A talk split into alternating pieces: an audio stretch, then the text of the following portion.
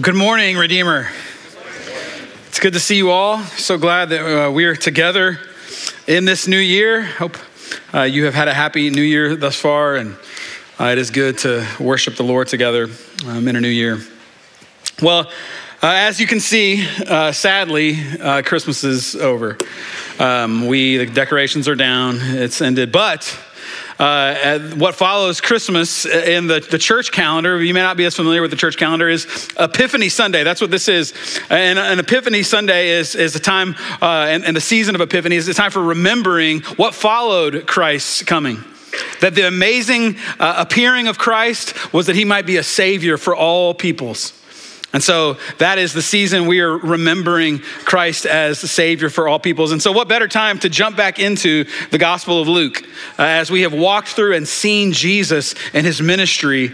Um, and so, we're excited to do that this morning. We're going to jump back in. Uh, we'll be in Luke, as we read a minute ago, we'll be in Luke uh, chapter 20 and he- heading into chapter 21. If you'd like to follow along in the scriptures. Well, there's a, a common storytelling trope uh, that goes like this it, it's the evil ruler who, who, somehow assumes or gets into the place of a benevolent king.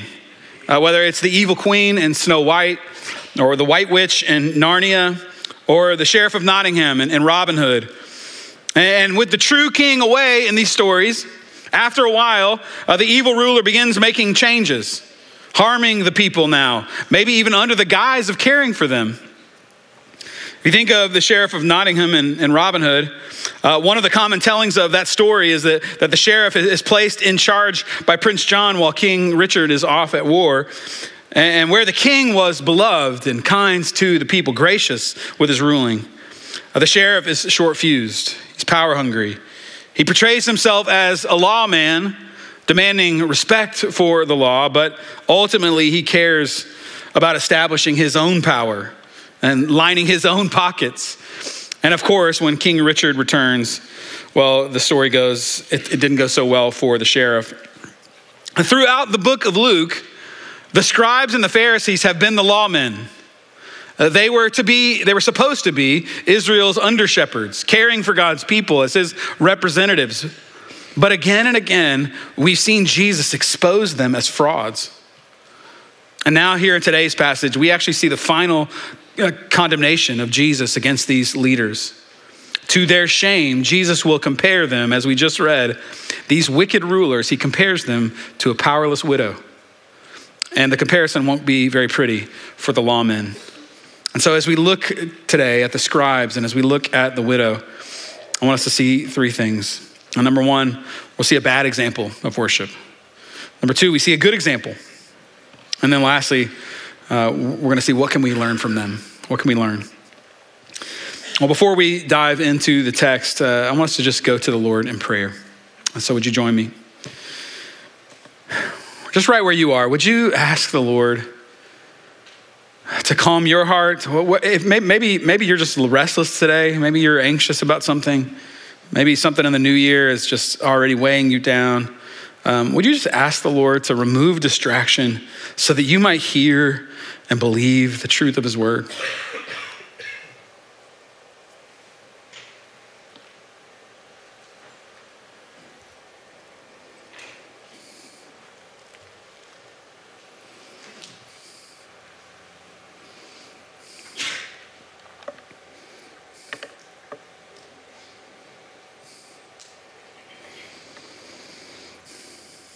And I pray for uh, your friends or your family that are here with you this morning, or even other church members that you don't even know. Pray that we, as, as a gathered people, would believe God's word, would, would trust it, would see Him uh, as all we need. So, would you pray for, for others this morning as we hear?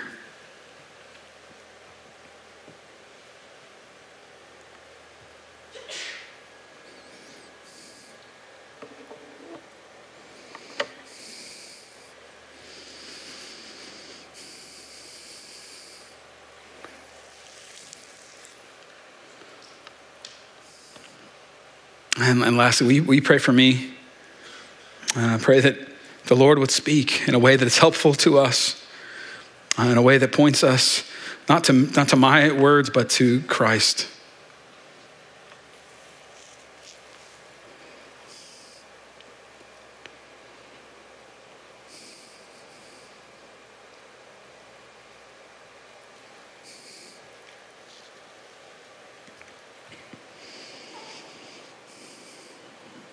Lord, would you help us now?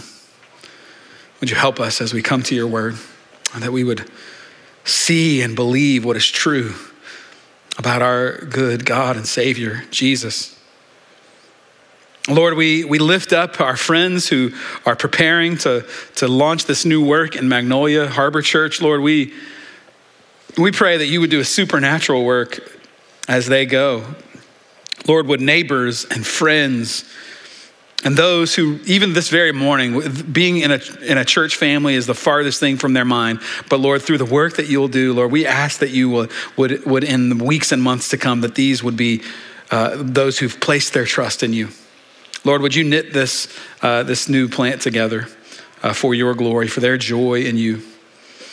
Lord, we also ask for, uh, for Harvest Fellowship and Spring, Lord, as they uh, begin meeting together this morning, Lord, would you, uh, would you minister through them? Would the gospel go forward in spring? Um, and would many know you uh, as these two fellowships gather together and, and become one body together? Lord, would you knit them and unite them as one? Lord, today we need you. Meet with us by your spirit would you would you knock off the scales uh, from our eyes or the hard heart of unbelief? And lord would you uh, would you give us by your spirit ears to hear and hearts that would believe? And we pray this in christ's name. Amen Well, uh, outside of the outside of Advent, uh, where we've spent just a little bit of time in Luke, uh, it's been it's been a minute since we've been in the Gospel of Luke together. Uh, we've taken some breaks here and there, other little series as we've walked through this. Um, but it, it, would you believe it? It's actually been over two years since we started in this book together, and now we're in the home stretch. We're in the home stretch. It, has been a journey, it's been fun, but today we're going to move from chapter 20 to chapter 21. Uh, but since it's been a while, I, I, I want to do a quick refresh just, just to remind us kind of where we've left off in Luke's gospel. I, I don't know if you do this, but when, anytime my family is about to watch a sequel, like we have to like it, it, it's like i didn't see the last one. It's been a long time ago when i saw the last one. So what do we do? We have to find a youtube video with like a three or four minute recap of the previous movie so we can remember what in the world we watched last time. Um, and so that's we're going to kind of do a quick recap of where we've been. If you remember, uh, we the first three chapters of Luke, uh, we're introduced to Jesus. This is pretty familiar because we've been here uh, for the, the Advent season. Uh, we, we, looked in, in, during Advent at Jesus' humble entrance it wasn't the grand welcome that a king should have received, but still, there were angels singing. There were shepherds and old priests rejoicing. And then in chapter three, probably the most important celebration of all, when the Father himself erupts with joy and says at Jesus' baptism, You are my son. With you I am well pleased. And then in Luke chapter four, Jesus' ministry begins. And though he speaks with authority, we, we, if we remember his hometown has none of it. They reject his message, which leads him out into the humble ministry that he will then have in Capernaum and throughout the region of Galilee, healing the sick, preaching in their synagogues. At times, he, he keeps his identity close to the vest, telling people to urge, urging them to tell no one. Uh, yet at other times, he speaks pretty plainly about who he is. He's the Messiah, the son of David. And then at the end of chapter 9, he begins to turn his focus to his final destination of Jerusalem. And we move into chapters 10 to 18, and, and really throughout the book, but particularly throughout this section, this traveling band of disciples keeps growing around him, sometimes uncomfortably so. Like there's times where it sounds like, man, that would be a bad place to be if you were claustrophobic. There's people crowding in. But as his reputation spreads, the crowds are no longer just filled with disciples and those who want to experience the ministry of Jesus. No, opponents are beginning to infiltrate the crowd. Religious leaders are, are angered by his claims. Pharisees and scribes question and accuse him. And it's throughout this middle section of the book that I think we really see uh, three of the important themes uh, in Luke's gospel and, and, in Christ's ministry playing out. And those themes are, are these number, number one, Jesus offers the hope of the kingdom to the lowly, to the outcast, to sinners. The good, the good news of, of the kingdom of God wasn't for the pious, wasn't for the elite. Jesus said, I, I didn't come for the well, but for the sick. So he came for lepers, for the paralyzed, for the blind. And we see he doesn't just go to the physically sick, he receives greedy tax collectors. He sets demon possessed people free. And though they felt so unworthy, we even see faith emerge from a prostitute and from a Roman centurion. And he says to them, to those who are the lowly, he says, the one who humbles himself will be exalted. In Luke chapter 14.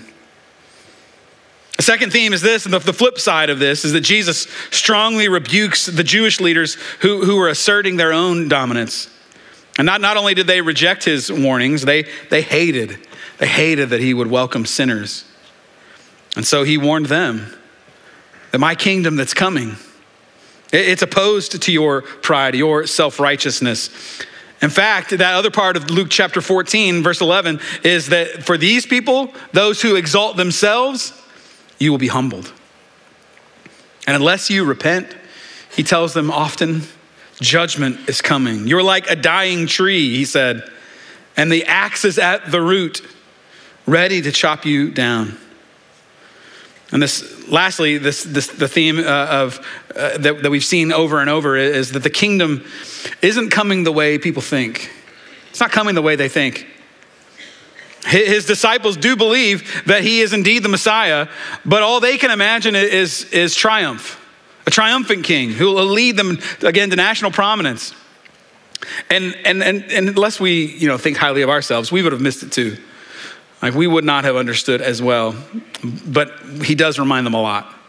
Luke chapter 9, he tells his disciples that he's going to be killed and raised again. Uh, just about 20 verses later in chapter 9, he tells them he's going to be betrayed.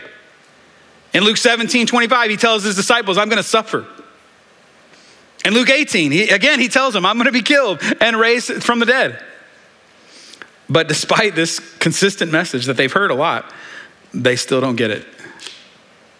And so, as, as we move into the final section of Luke, which begins in chapter 19, Luke says this interesting thing in verse 11 of chapter 19 that, that even then, still, though the, they, they all thought that the kingdom of God was going to appear right away, they still didn't understand it. And at the end of chapter 19, what do we see? We see Jesus riding into Jerusalem on a donkey. The very same ride that, that Solomon rode in when, he, when King Solomon came in to take David's throne. And as Jesus' followers line the road, what do they cry? Hosanna. Blessed is the King who comes in the name of the Lord. And, and what do the religious leaders think about this? They're furious. Their hearts are hard, and, and to them, this is a fraud. He's leading people astray from, he's leading them from God. And, and this uh, this really, this scene kicks off the final week of Jesus' ministry. If you remember, it's Passover week as he comes into town, which means the temple is hopping, like religious intensity turned up full blast. And Jesus walks in, and what does he do when he gets into the temple? He throws out all those who are profiting off the worshipers. They, have turned Passover into, into big business. And Jesus comes in and he says, No more, which is really which is really cool. Like, I mean, just when we step back, and it's really cool that the Lamb of God who was about to sacrifice himself, the, the perfect sacrifice once for all, was throwing out those who had preferred the sacrificial system. He was there to fulfill it all, and he was tossing them out. It was so, such a cool picture. And after he kicks them out, he, what does he do? He sets up shop right there in the temple courts and he begins to preach. His ministry is no secret anymore. The true king is in the building the Pharisees are mad. They tell him, rebuke your disciples. Tell them you're not really the king, not really the Messiah, which of course he does not do. And so throughout chapter 20, they, they begin to pepper him with questions. Trying to trick him, which, as we've seen through the whole book, that never goes well for the, the leaders.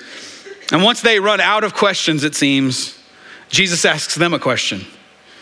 And when they can't answer his question, they stop talking and they start plotting.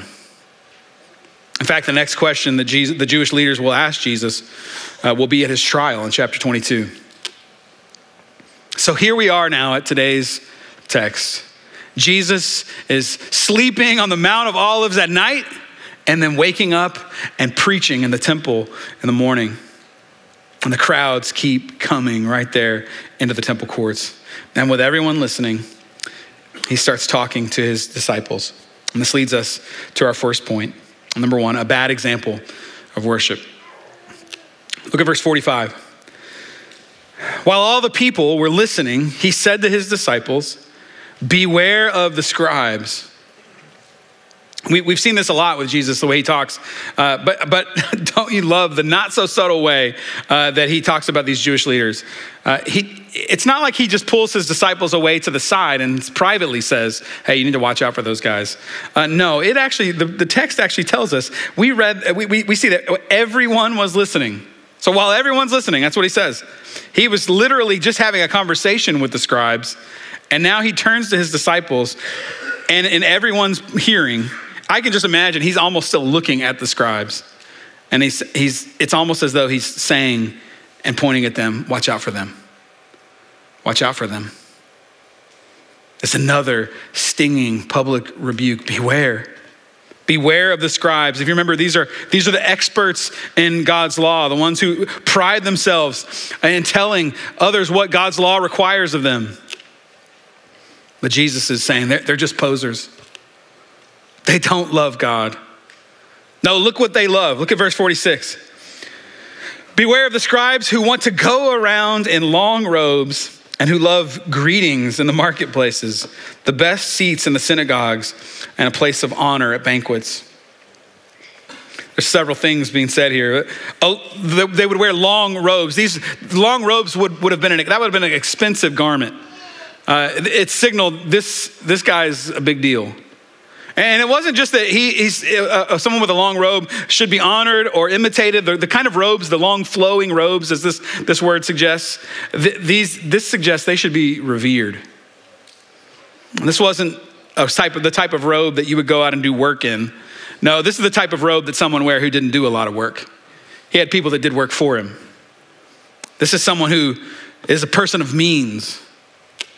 And when you saw a religious leader in public, they, they were, there were required greetings. And in fact, this became codified later in Jewish practice in the Talmud, something that Jesus had already condemned uh, to the Pharisees.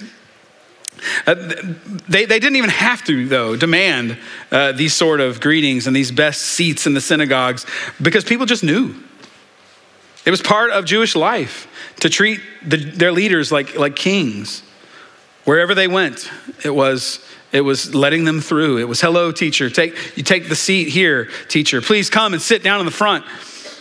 Ladies and gentlemen, we have a special guest here today. It's, it's the, the, the scribes, it's the Sadducees. They're here today. Even the disciples had bought into the idea that, that having being in a better seat made you a better person. And Jesus corrected them. He had strong words against such spiritual pride. There were to be no big shots in God's house. No big shots in, in the temple.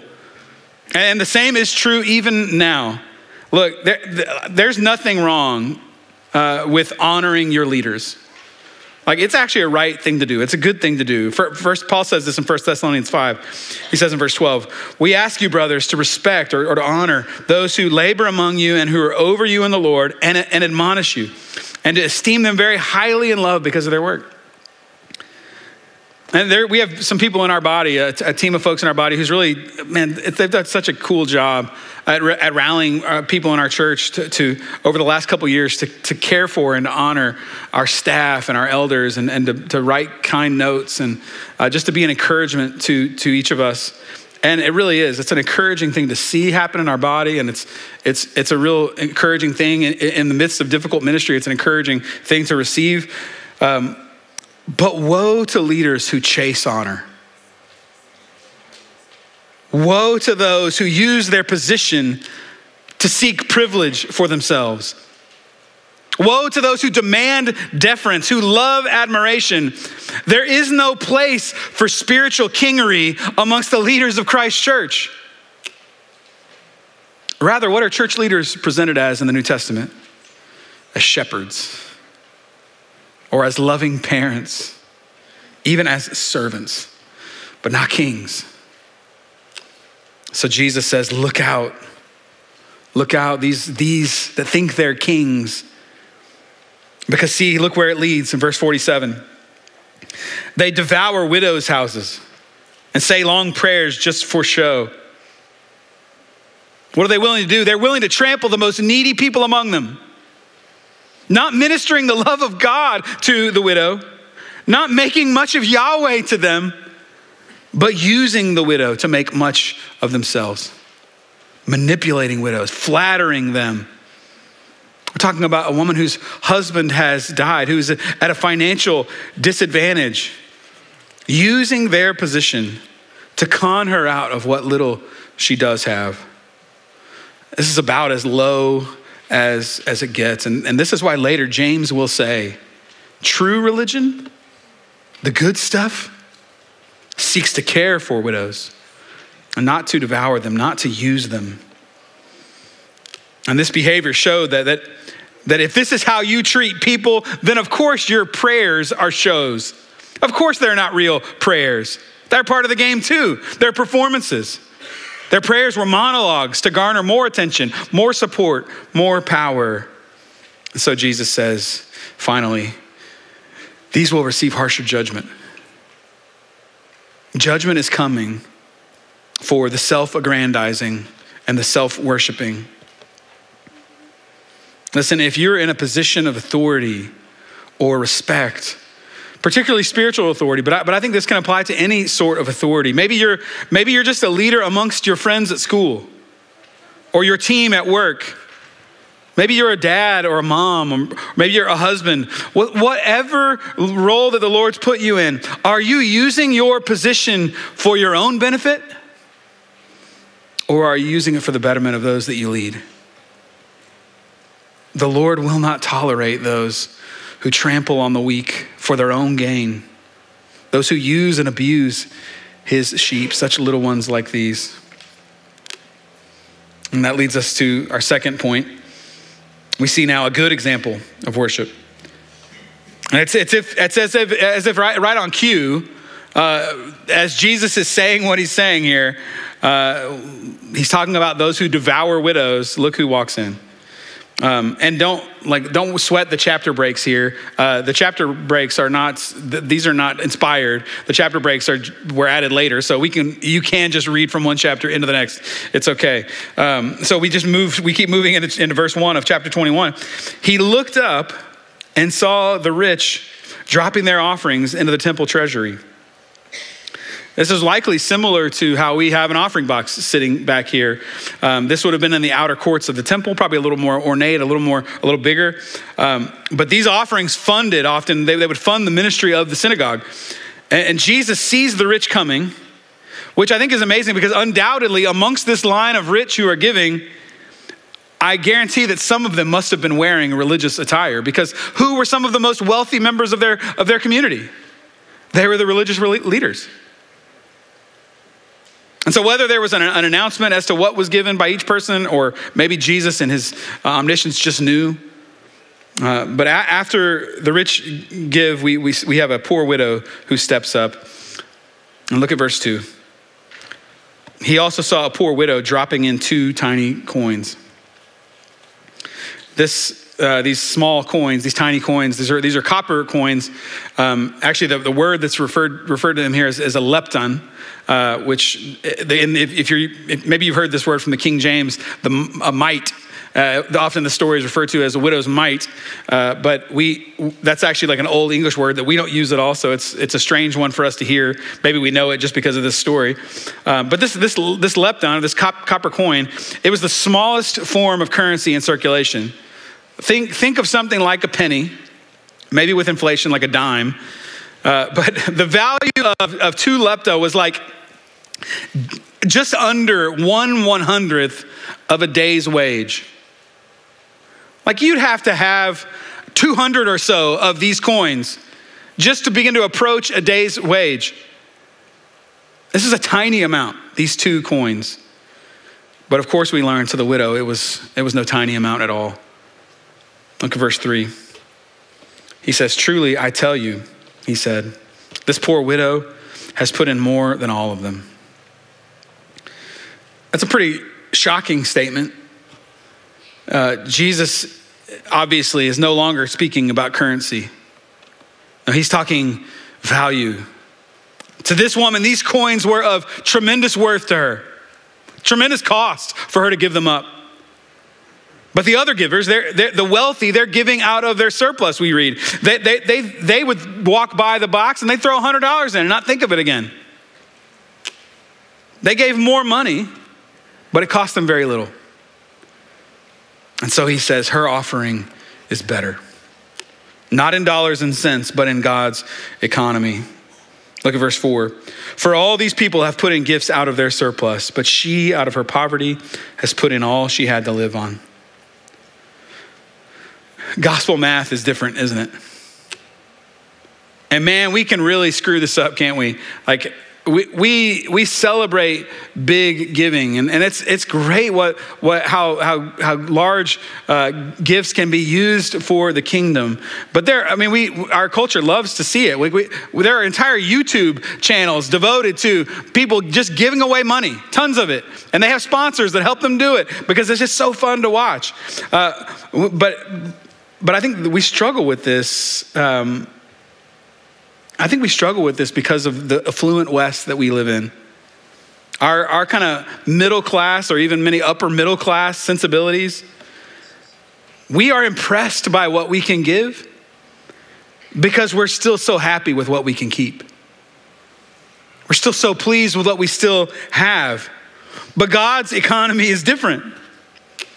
Yes, God loves a cheerful giver, the scriptures say, but the gospel compels us to sacrifice, to give sacrificially. I'm thankful as, as one of your pastors, we, we don't know what, what each person in our church gives. we don't know uh, what that's between you and the Lord. But, but know this the Lord doesn't need us. He doesn't need us, but He invites us to participate. We get to play, we get to give our very lives away for Him. And isn't it interesting to consider that maybe, maybe one day in heaven, we will find out that there was a big giver who gave just a tiny percentage of, of his millions. And that, that tiny percentage, though it was a very large amount of money, isn't it interesting to consider that maybe we'll, we'll hear one day and discover in heaven that even that large amount of money that he gave was not used for much impact at all?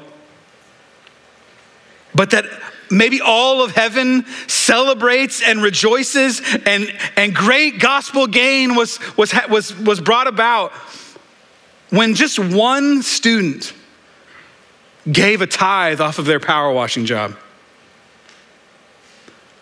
When just one teenager said, you know what, I made this money babysitting, but I'm gonna give some of it away.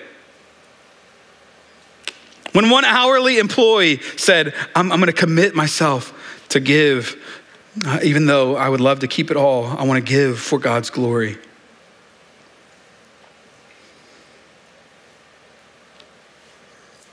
We don't understand how God might work. I, I know there are some of you who, who uh, are giving to the church, or you're supporting missionaries, who, uh, and, and it hurts.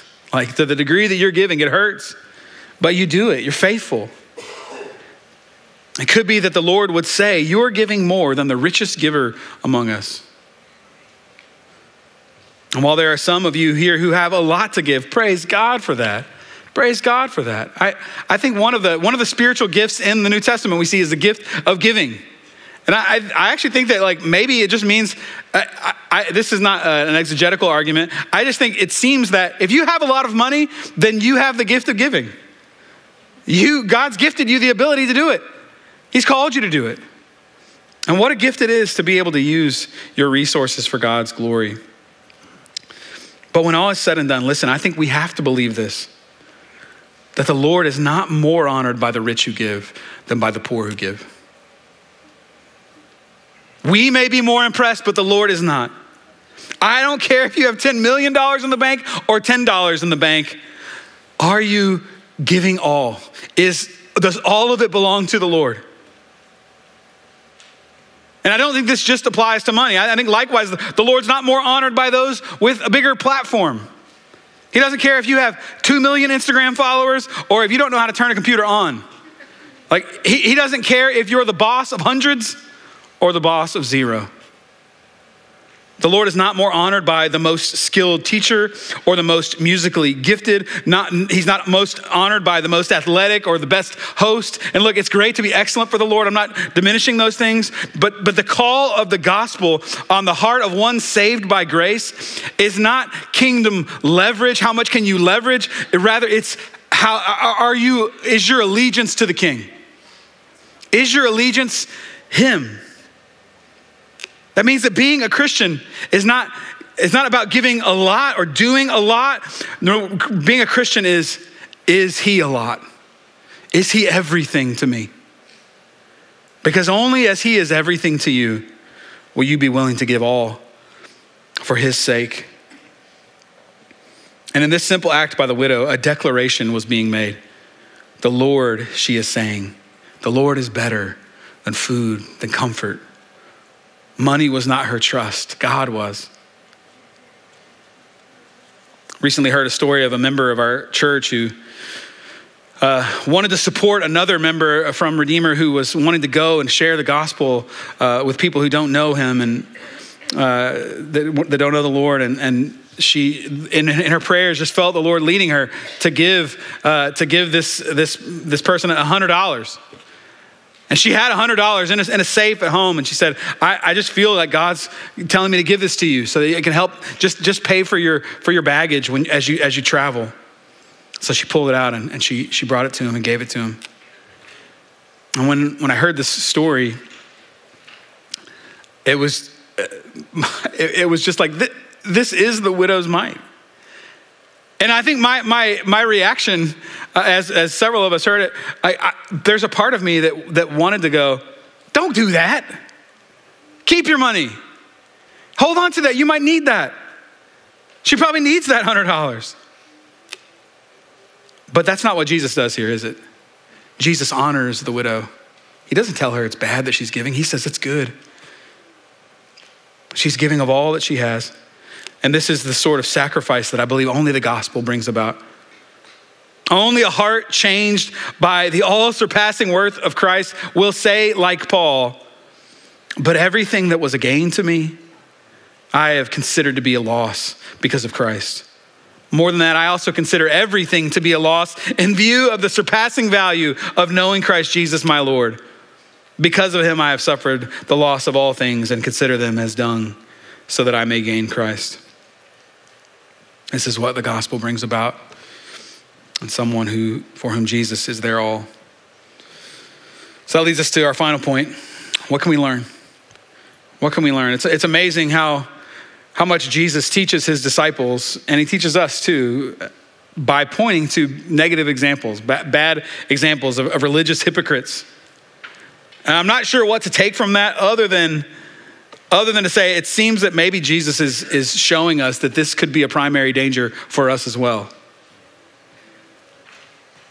That, that we might lose sight of the gospel, that we might be tempted to bypass love for God and yet still maintain some of our appearance of religiosity. And so, as, as, we, as we look at this story, I, I want to offer us uh, three lessons that I think that we can see. I mean, there's, there's so many lessons we could take from it, but I, I want to just give us three. And the first is this the least are your ministry. The least of these, the lowest, they are your ministry. There are some who believe that the arrangement of this story is actually pointing to the fact that, that the widow giving what she gave was by itself a condemnation of, of the religious leaders, as though Jesus is saying, Look, this widow, she has nothing. Are you content to see a widow in your temple courts here who has nothing? And while I don't think that Jesus, again, like I said earlier, I don't think that, Jesus was saying it was bad that she was giving. I think he was, he was uh, honoring it. But I do think Jesus was condemning them as she gave to say she should have been your ministry. The temple was to be a haven for widows the temple treasury, a, a bank for, for when there was nowhere else to go. And yet Jesus is showing them she gives all she has, despite the fact that her shepherds seem to not only not care, but they have used her, profited off her. This is why we see such a radical shift that the Holy Spirit births in the church uh, in the beginning of the book of Acts. We see in Acts 2 that they, there were no divisions among them. Everyone was bringing their resources together. And what was the testimony of that early church? It was that no one among them had need because all of their needs were met. And this the same should be true of us. If Redeemer is your church family, then the least among us are your ministry. It's not an option. It's not an option for us. If, if one of my children at my home was starving because we kept all of the food on the top shelf and they couldn't reach it, and all of us were going and getting our food and eating, and we were doing just fine, it would be to our shame if we did not help them receive the food. It would be to our shame. We are to help one another. We are to serve one another. Why? Because God has called us to be a family, to be a unit, to care for each other. And this is the church. Who are the least among us? Certainly, there are those who have financial need.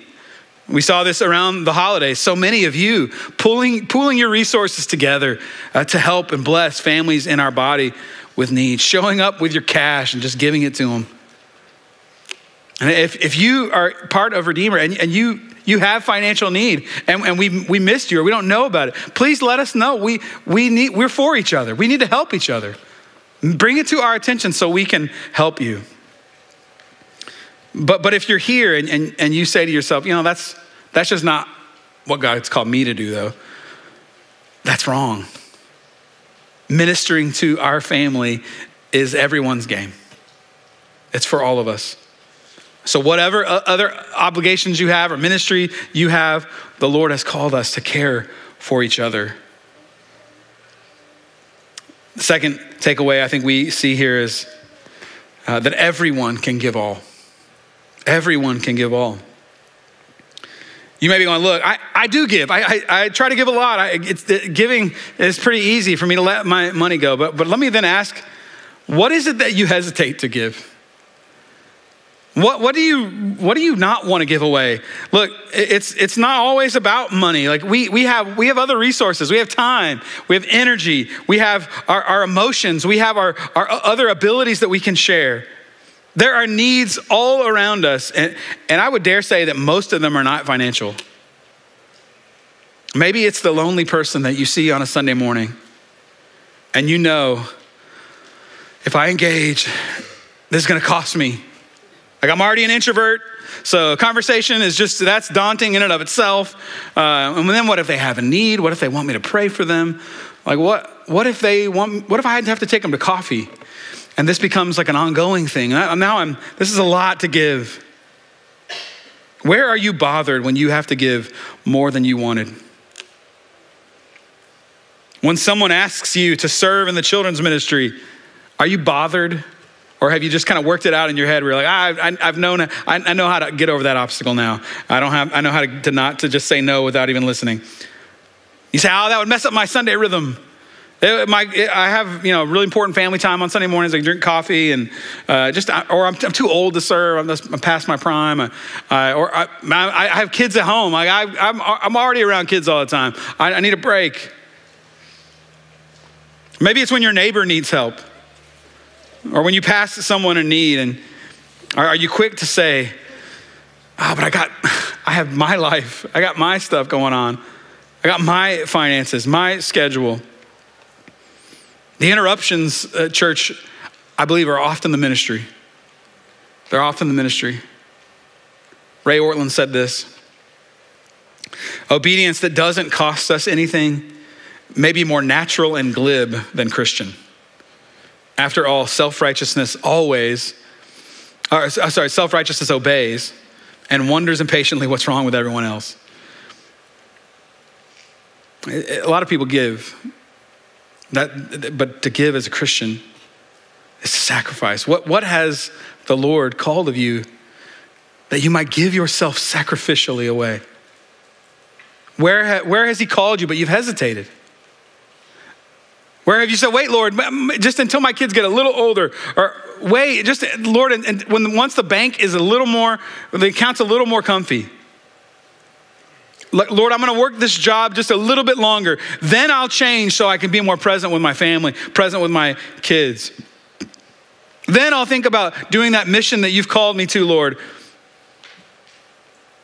Well, Lord, now I'm, I'm a bigger deal now. So I, that, I, I let other people do those, those kinds of jobs. That, that kind of work's not really for me anymore.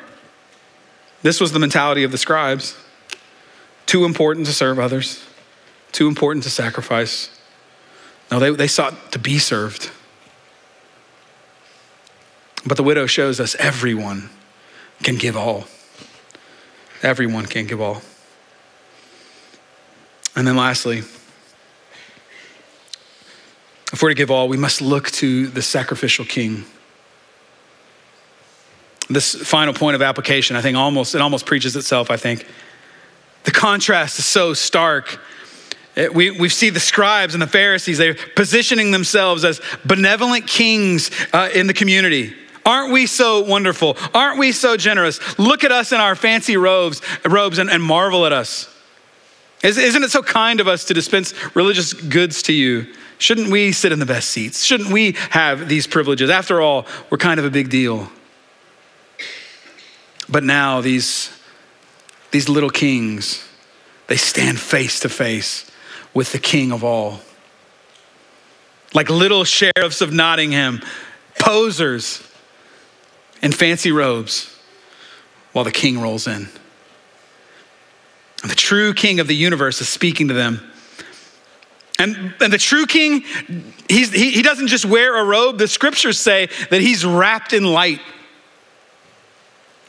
He isn't just a wealthy religious leader. No, the scriptures say that all of the earth belongs to him. And yet, rather than a gaudy robe, as he came to the earth, what did he take on? He took on a thorny crown. He took on a heavy beam on his shoulders. Rather than receiving greetings in the market or even the adulation of heaven, he will receive instead the kiss of a betrayer. He'll endure shouts of, Crucify him, from the crowds that he came to serve. Rather than being escorted to, to a seat of honor or a seat of blessing in the synagogue, he'll be led instead to the place of cursing and death for cursed is anyone who hangs on a tree. And rather than devouring the poor, the Lord Jesus will himself be devoured. He will give all that he has, down to the very last drop of blood, the last gasp of breath. And why? Why? He will do so so that you who are poor in spirit may have his riches forever. So that you might be eternally rich with him. He will go to the cross so that you who wear the robe of shame, you're covered in the shame of your own sin. He goes to the cross so that you may now wear a new robe a, a, the, the, not the showy robe of the scribes, but the robe of Christ's righteousness that would cover you. And guess what? He will be cursed so that you might sit at the best seat in the banquet forever with him. You might sit with him forever in, with him in heaven, with him at the, the marriage supper of the Lamb. Friend, what hope is there for us to truly give sacrificially? Can we do it? What hope do we have to do it? I think the only way it will happen is if we fix our eyes on the King who is sacrificed for us. John Piper said this. He said, The way to think about self denial is to deny yourself only a lesser good for a greater good.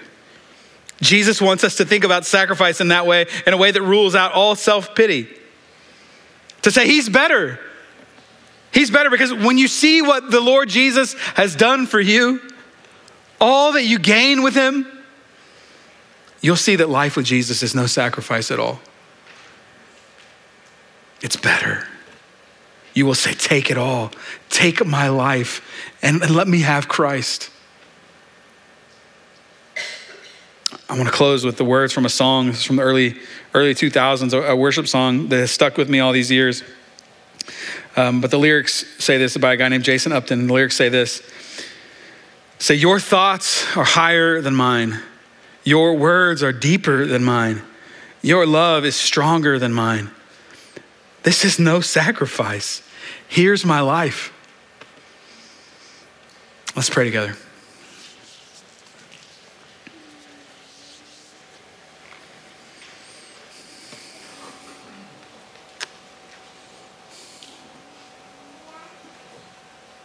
Oh Lord, we need you. We need eyes to see and to believe in the beauty of our, our King, the beauty of, of the King of the universe who would give all for us. We didn't deserve it, we could never have earned it, and yet you've given us everything. So, Lord, how now would we withhold things from you? How would we hold on? Lord, break us of this. May our lives be all yours, down to the last cent, down to the last moment on our calendar. Lord, would you take it all? And, and God, I, I ask that we would just feel such joy doing so. Because we know that Jesus is better that to gain Him is better than anything we could give up. Right where you are, I, I just, I, would you pray? And just confess to the Lord whatever it is you may be holding on to this year, whatever it is that you, you feel like, man, I've, I've hesitated to give it up, or I'm, I'm, I, I'm bothered when I, when I have to think about sacrificing this. Would you just ask Him to help you to open your grip on that?